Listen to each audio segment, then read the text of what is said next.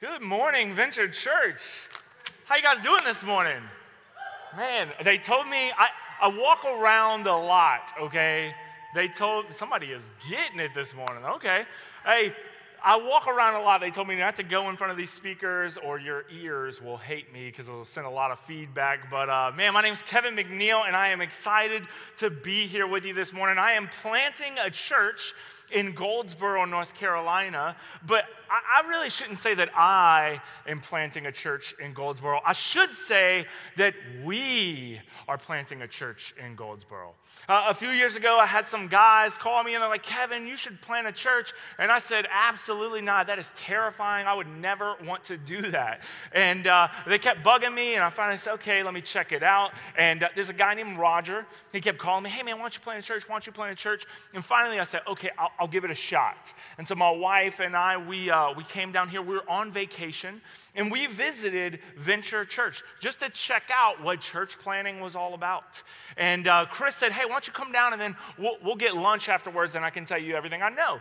And I said, okay. And, and Roger, he called me that week. He said, hey, what are you doing this week? I said, well, I'm going down to Venture and I'm going to hang out uh, there. And then afterwards, Chris and I are going to get some lunch and we're going to talk about church planting. And Roger said, you're gonna, you're gonna sit with Chris Woolard and talk about church planting? And I said, Yeah. And he said, Dude, you're definitely gonna plant a church now. And I said, I said, I don't know, man, we're just gonna be open to it. And so we came down here, we fell in love with it. We fell in love with Venture. And uh, that, that afternoon we got lunch. I said, man, uh, on the way home, I looked at Maya, I said, hey, you know we got to plant a church, right? And so from the beginning, Venture has played a huge role in birthing the church that we're planting in Goldsboro. And we couldn't be here without you. Like without Venture, there wouldn't be a Canvas church starting in Goldsboro. And so I personally am thanking you I'm thanking you if you come. I'm thanking you if you give. Without venture, there is no canvas. We couldn't be here without your support, without your help, and without your financial uh, generosity. And so I'm excited this morning to, to get into God's word. But before I do that, would you, would you pray with me? God, we, uh, we thank you so much for who you are. We thank you so much for this church, this body of believers, these people that love you and that serve you. And God, I pray that you would just be with us this morning as we study your word. I pray that you would give us your spirit and help us to understand what you want us to understand. God, we love you and we serve you, and it's in Jesus' name that we pray. Amen. I was 14 years old. It was the month of December, and I was buying my family Christmas presents. Up until this point in my life, I had never bought Christmas presents. You see, when you turn 14 in Virginia, you get your worker's permits, you know, and I finally got a job. But up until this point, I really just gave them anything. And you know what I'm talking about? Like kids, you can literally go home, you can take some macaroni noodles, and you can glue them to a piece of paper. You can write, I love you, and your mom will love it. She will put it on the fridge, she will be ecstatic over it. But there comes a point when that just becomes weird, you know? Like if you're 25 and you do that, that's, that's kind of odd. And so I'm 14 years old. I got a job. I'm working at Food Lion. I'm bagging groceries. I'm pushing carts. I finally got some money to donate to give to my family some Christmas presents. And so I go into Walmart, I got $80, and I am ready to just buy the, the most epic presents ever. I got a shopping list of my dad, my sisters, and my mom. And so I know exactly what I'm going to get my dad. I walk over to the hunting sports section in Walmart and I find him like a, you know, like a, a what do you call those knives with like the million different gadgets on it? I don't even know. Somebody's, what is it? A multi tool. Yeah, I got him something, some sort of knife with like a corkscrew in it or something. I don't know. I don't like camping. And so my dad, uh, I, I throw it in the cart. It's $10. I'm like, sweet, this is great. And so I keep shopping. I go over to the electronics section and I see this Spice Girl CD. I'm like, oh yeah, my sisters love Spice Girls. So I take it, throw it in the cart. It's only $10. I'm like, man, I am making out pretty good. And I walk past the jewelry section for my mom, and uh, I, I, see this beautiful, like, locket necklace.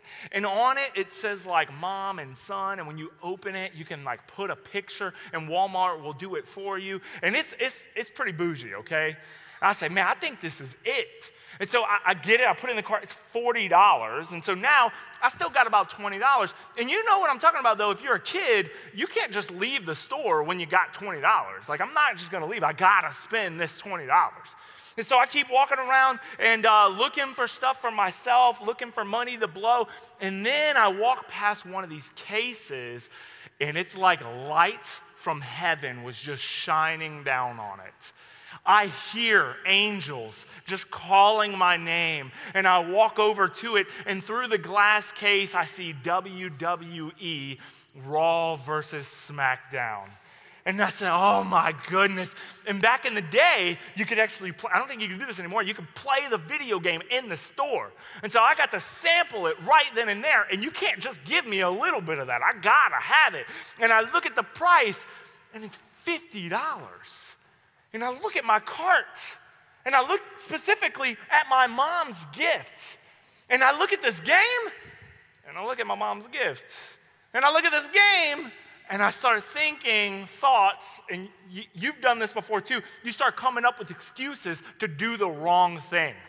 You look at, I look at my mom's gifts, I say, man, my mom, she already has so much jewelry. Like she already has so many necklaces. Where would she keep it? I mean, like now we're just questioning the storage. Like, I mean, is she gonna put it? I, I, might have to get her another jewelry box. That's just so much. What if this is from Walmart? What if this necklace is fake?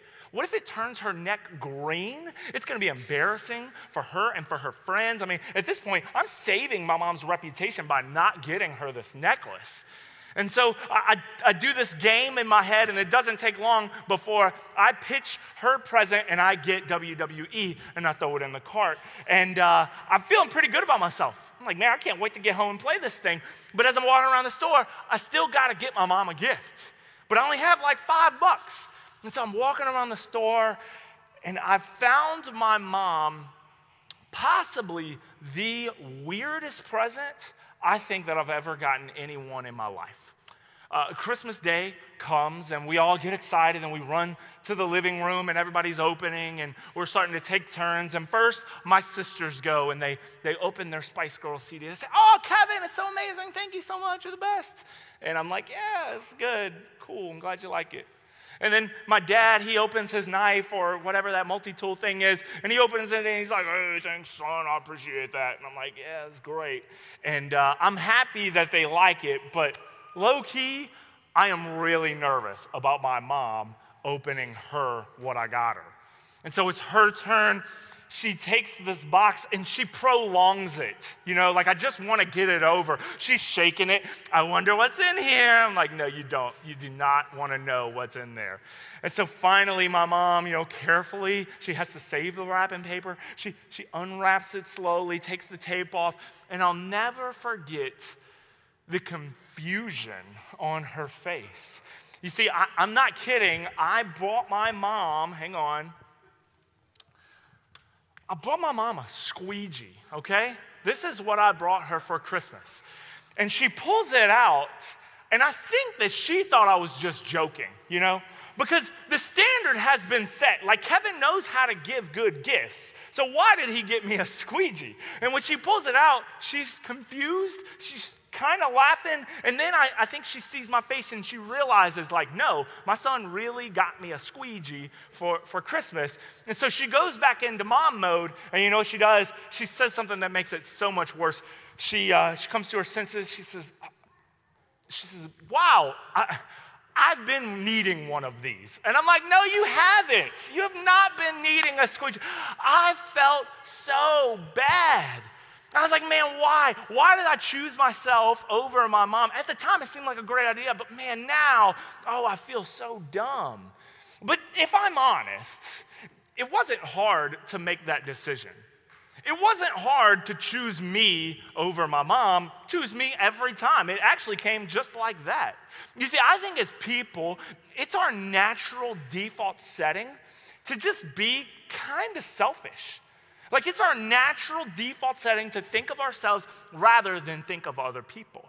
If you have kids, like if you've ever worked in a nursery or you have kids, you see this at a very young age. You see a kid playing with like a truck, and then he leaves that truck and he goes to play with another toy, right? Everything's great. Let another kid come play with that truck. Oh no, that kid is going to run back over. This is my truck. And you know, it's cute, and we have to go over there and separate them and teach them about sharing. But the problem is, as we get older, that selfishness, it just grows and grows and grows. And if it's left unchecked, it can lead us to some really dark and dangerous places in our lives. You see, we are naturally selfish people. We're selfish with our time. Like, man, this is my day off. I hardly ever get a day off. I am not to go volunteer. I'm not to go serve. I'm not to go help that person move. I just want to sit here and I want to relax because it is my day off and this is my time. I'm to use it how I want. We're selfish with our money. We say, man, I work hard. There's no way I'm giving my money to the guy on the street corner. He can go get a job just like all of us have a job. There's no way I'm tithing. This is, this is my money. I'm going to use it how I want it. Even when it comes to church, we can sometimes be selfish. We go visit a church and say, yeah, I'm not going to go there because I didn't get anything out of it, you know? That preacher guy that told that funny story about his mom, he was good, but, you know, he didn't connect to me, you know. I missed a few weeks at church and no one called me. And there's this theme in our lives all the time. It's this me, me, me, me. And I think, I think God's word has something to say about it. And so if you got your Bibles this morning, we're going to be in the book of Genesis. We're going to be in Genesis chapter 4. And uh, I don't think that we have it on the screens, so you can probably pull it out on your phone or if you have your Bibles. It's the very first book. It's the first book of the Bible. You literally just crack that bad boy open, and we're in Genesis chapter 4, verse 1. And what I'm going to ask you to do is uh, just hold your Bible open, and we're just going to discuss this story as we go. It says this in verse 1 it says, Now Adam had sexual relations with his wife Eve, and she became pregnant. When she gave birth to Cain, she said, With the Lord's help, I have produced a man. Later, she gave birth to his brother, named him Abel. When they grew up, Abel became a shepherd while Cain cultivated the ground. Raise your hand in here if you got a brother or a sister sibling. Anybody in here? Okay, we got, we got some people in here, okay. All right, raise your hand in here if you are entirely different than your brother or your sister. Okay, more hands. Okay, people have more siblings now. Cool. Uh, listen, this is the classic case of different siblings, okay? You got siblings who are not alike, they have different interests. One, Cain, he is this farmer, okay? He, he grows crops and he, he works with his hands in the ground and grows things. But Abel is this shepherd. And he works with sheep, he works with cattle, he works with animals. And so, very, two very different occupations. And this is what happens in verse 3. It says, When it was time for the harvest, Cain presented some of his crops as a gift to the Lord. Abel also brought a gift, the best portions of the firstborn lambs from his flock. The Lord accepted Abel and his gift, but he did not accept Cain and his gift. This made Cain very angry, and he looked dejected. You see, it's pretty simple. They both have different occupations, but when it's time to go and give back a portion to God, Cain, he's a little selfish. He says, God, you know, I got this stuff and you can have some of it, but I want the best for myself. Like, you can have some tomatoes, but I'm gonna keep these really big red tomatoes for myself. You can have some potatoes, but like these big potatoes, man, I'm gonna use them later, so I'm gonna just keep that for myself. And so he presents this, this nilly willy offer to God, and God does not accept it. But Abel, on the other hand, he does the opposite. He gives the best of the best. He's like, This is my biggest sheep, this is my fattest calf. You can have it all. And so God doesn't accept Cain's offering, God does accept Abel's offering. And we can kind of see, like, man, it makes sense, right? Like, of course, he didn't accept your offering because you didn't do what you were supposed to do. It's common sense to us, but not for Cain. Look at what happens in verse 6. It says, Why are you so angry? The Lord asked. Why do you look so dejected? You will be accepted if you do what is right, but if you refuse to do what is right, watch out. Sin is crouching at your door. It's eager to control you, but you must subdue it and be its master.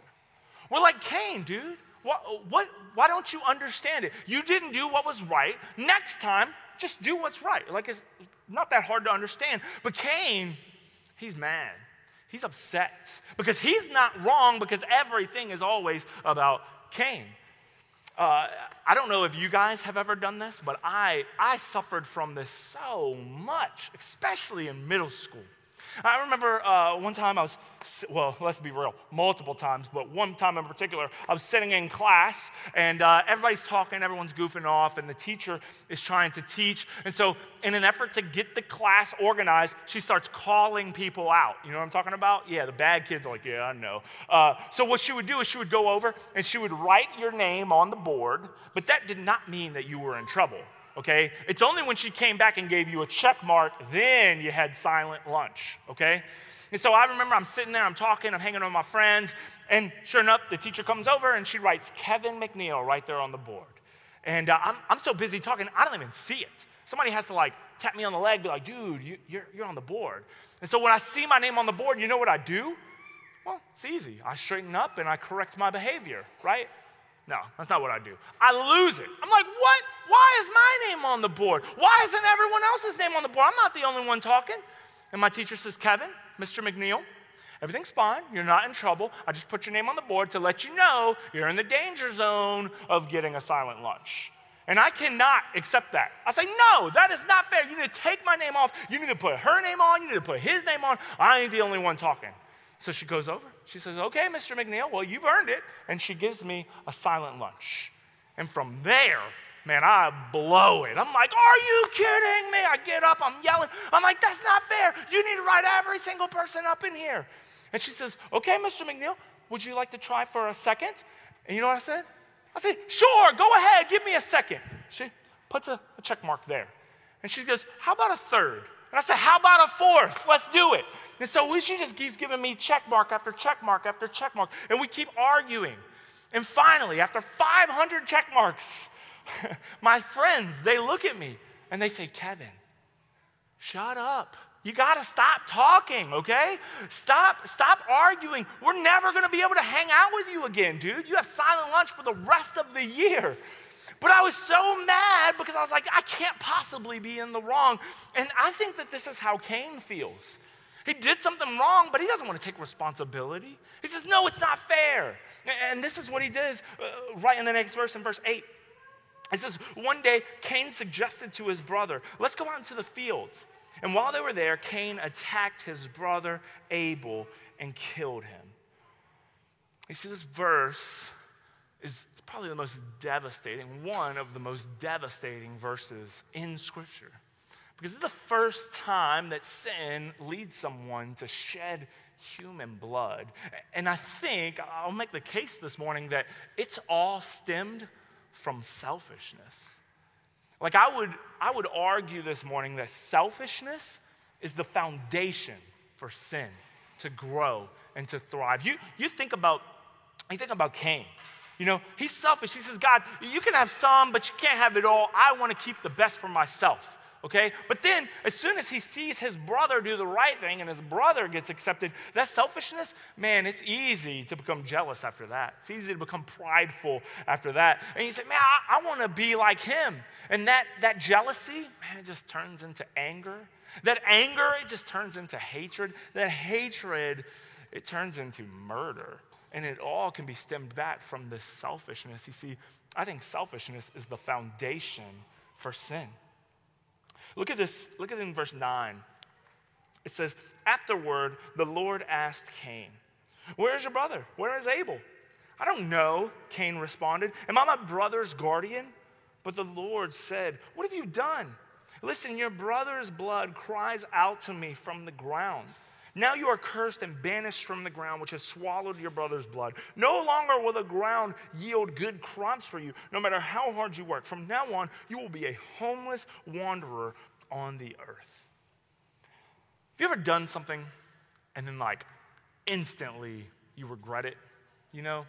Like maybe, you know, maybe you're talking about someone, maybe you're talking to someone, and you say something, and as soon as those words leave your mouth, you're like, oh no, come back. I shouldn't have said that.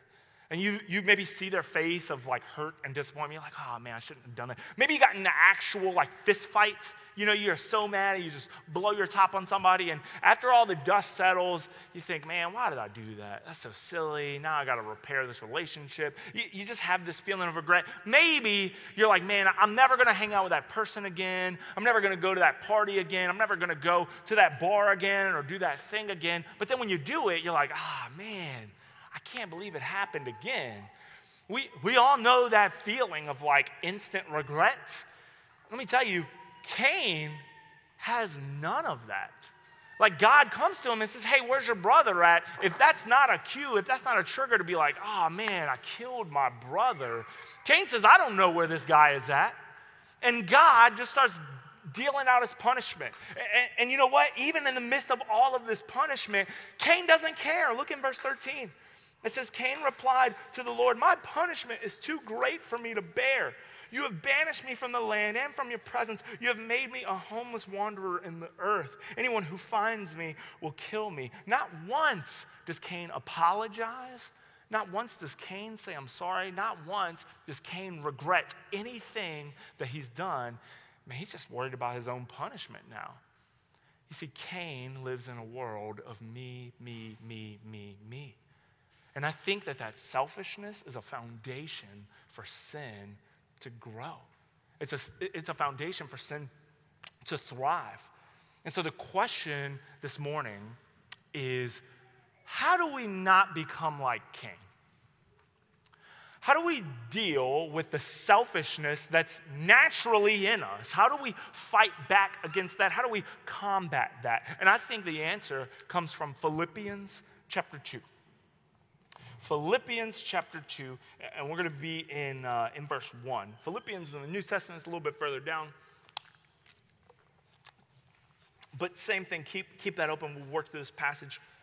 It says this It says, Is there any encouragement from belonging to Christ? Any comfort from his love? Any fellowship together with the Spirit? Are your hearts tender and compassionate? Then make me truly happy by agreeing wholeheartedly with each other, loving one another, and working together with mind and purpose. Check out verse 3. He says, Don't be selfish. Don't try to impress others. Be humble Think of others as better than yourselves. Don't look out for your own interest, but take an interest in others too. You must have the same attitude that Jesus Christ had. This morning, I want to challenge you to think of yourself less by serving others more. I'm going to say that again because it's not a complex statement. It's nothing deep uh, or crazy. It's actually really simple. Think of yourself less by serving other people more. Um, I, I, do this thing I just recently started this year. It's called intermittent fasting. I've been trying to like lose a little bit of weight. You know what I'm saying? Getting a little tubby. Uh, but I've been trying to do this thing called intermittent fasting, and it's this idea that you only eat for a certain window of time. Okay, so every day I eat around 11 or 12, and I stop eating around 7 or 8, and that's it. And I don't eat at all in between. And it's easy to do at night, you just don't eat at night. But in the morning, especially when I first started, in the morning I'd wake up, I'd be starving. I'd be like, man, I am so hungry. And I would sit around my house all day. You know what I would do? I would just think about food. I would think about 11 a.m. when I'm going to make me an omelet and I'm going to, you know, eat everything in my fridge. I would just sit around and think about food. And so I starved. I was just like so hungry. And I never got to 11 a.m. because all I was doing was thinking about food. And so I described this to my friend who got me into it, and they said, Kevin, don't do that. Here's what you do. In the morning, you wake up, you drink as much water as you can, and you are as busy as you can. You schedule all your meetings in the morning. You do everything, the most productive you can be, do it in the morning.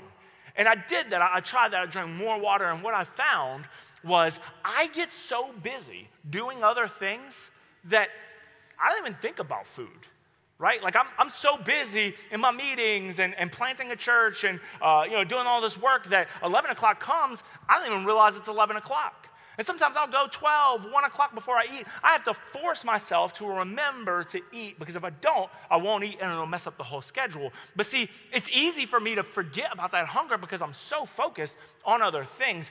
I think when, you, when all you do is sit around and think, woe is me, you just think about how hard your life is. You just think about how hard you have it, this hand that you've been dealt, how, how other people have it better than you. When all you do is think about yourself, man, it's easy to just say, oh man, life is so hard. It's easy to find yourself rooted in that selfishness. But the moment you flip that, the moment you say, you know what, I, am going to serve other people. If you wake up every day and you say, you know what, every person that I interact with today, whether it be the grocery store or, or a family member or a coworker, every person that I interact with today, I'm going to serve that person. I'm going to love that person. I'm going to make sure that they're having the best day possible. When you do that, man, it's, it's easy to forget about yourself.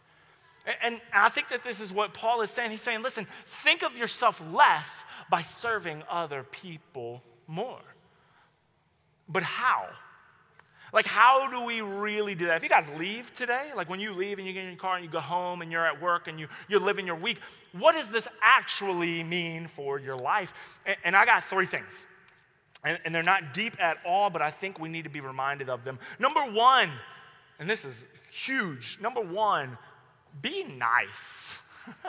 like, we live in a world where everyone is at each other's throats. Everyone is so impatient. Everyone is so angry all the time. Uh, as a church planter, all I do is work at restaurants and uh, Starbucks and Panera Bread and coffee shops. Pretty much, if you got Wi Fi and you can give me coffee, I'm gonna be there all day. All right, that's what I do. And I remember last month, I, I went into a, a, coffee shop and I, I think it was a Starbucks, I can't remember. But nonetheless, a guy that had like been through the drive through, I guess his order got messed up. And so he was in front of me and he was mad, dude he was like letting this lady have it. He was just like, This is a terrible company. I want my money back. And so he yells at this lady and he leaves. And so I step up to get my order taken. And this girl has already been like permanently scarred by this guy. And so she looks down at the screen and she's ready to just take my order. And uh, I, I said, Hey, how are you doing? And she looked up at me and she was so confused. I said, I said, you, you doing good? And she said, Yeah, yeah, I'm doing good. How are you doing? I said, oh, I'm doing pretty good. I'm, it's a good day. And uh, she said, okay, uh, how can I help you? and I said, cool, I just want a black coffee. That's what I want. And immediately her confused look went into like a please don't hit me kind of flinching look because she said, I'm sorry, sir, we, we are out of coffee and we're brewing some right now. It's gonna be about five minutes. Is that okay? And I, I, said, Yeah, absolutely, it's fine. I said, I'm gonna be over there in the corner. I'm gonna have my computer, so uh, I can buy it now or I can buy it later. You just let me know what you wanna do. Let me know when it's ready. And uh, I, I, left, went to my computer, put my headphones in, everything is good, right? Uh, a few moments later, she comes over to my table and she puts down one of those, uh, what do you call them, like the, the double frappe, china, cookie crumble, caramel, like pretty much the most sugary drink in the entire world, right? She puts it down in front of my table. And uh, I look up at her and I say, hey. And she says, hey, I just want you to know it's on the house today. Uh, I'm going to give this to you. I bought it with my own money. And I'm kind of confused. I'm like, well, why? And she says, you are just like the nicest person. And I was like, I literally asked you how your day was going. That's it. And she said, You're like the nicest person. We've been dealing with difficult people all day. You can have this. I want you to have it. And so I wanted to look at her and be like, I want a black coffee but I didn't say it, okay? What I did was I took that and I drank it, and I'm telling you, I got so much work done that day. Dude, that is the most sugary drink. I am pumping out sermons. I got so much work done. It was awesome. I'm gonna order those every time now. But see, this girl, man, she has been dealing with difficult customers. How many customers stopped and said, How are you doing today? How is your day going? How many, how many of you have asked your server what their name is when you go to a restaurant? I mean, people are around us everywhere and they're all broken. And, and honestly, I think people are way more fragile than they'd like to admit. And so, the best thing you can do to think of yourself less by serving other people more, the best thing you can do is number one, be kind. Just be kind. Number two, you got to be patient. Uh, we meet at a movie theater. I know you guys meet at a YMCA. Our church, we started meeting in a movie theater, and uh, we don't have any Wi Fi we have to 100% deal with our phones and like the service that we have there. I got so mad the other day because I was trying to pull something up and it was kind of time sensitive and it took like 10 seconds to load the page instead of like three seconds. And I almost canceled like Verizon. I was like, this is stupid. You know, so mad that my phone didn't go up to space and get the signal fast enough to get to me. You know, we live in a world where everyone is just like, it's just instant. Everything's in front of you all the time. I think it's important to remember that we're people. We're going to mess up. We're going to make mistakes. And so be kind, but be patient with people, which brings me to the next, the, the third thing forgive. Like, forgive people. Look in, in that Philippians 2, this is what it says. It says, You have to have the same attitude that Jesus has. In verse 6, he says, Though he was God, he did not think of equality with God as something to cling to. Instead, he gave up his divine privileges. He took the humble position of a slave, and he was born as a human being. When he appeared in human form, he humbled himself in obedience to God and died a criminal's death on a cross. Therefore, God has elevated him to the place of highest honor and gave him the name above all names. In the name of Jesus, every knee should bow in heaven and on earth and under the earth, and every tongue declare that Jesus Christ is Lord to the glory of God the Father. Man, the third thing, you gotta forgive people. Like, God has been so kind to you. God has been so patient with you. And God has forgiven you of all of this junk. Like everything that you've done, He's wiped your slate clean. How crazy would it be if you held grudges for other people? Like, you got to have that same attitude, that same mindset. You say, you know what? Even though you've wronged me, even though we have a terrible history, I'm going to let it go. I'm going to forgive you. I'm going to love you. I'm going to serve you more. And as I serve you more, I'm just naturally going to think of myself less. What would it look like in your life if you left this morning and you say, you know what, I'm, I'm gonna do this. I'm gonna, I'm gonna put this into practice. I'm gonna think of myself less by serving other people more. Imagine the difference that it would make at work. Imagine the difference it would make with your spouse and with your kids and with certain family members and with certain friends. Imagine the peace that would come with that, thinking of yourself less by serving other people more. I guarantee you, you'll get closer to people than you ever would imagine. Imagine if we all did this. Imagine if every single one of us, we left that building this morning, we say, you know what? We are going to be serious about spreading the gospel, about being Jesus to people, about complaining less about our problems, thinking less of, of woe is me, and just serving other people more. Imagine the difference this church would make in this community, to this city, to this, to this world. I mean, imagine all of the, the benefits of that. I would challenge you this morning think of yourself less by serving other people more. Let's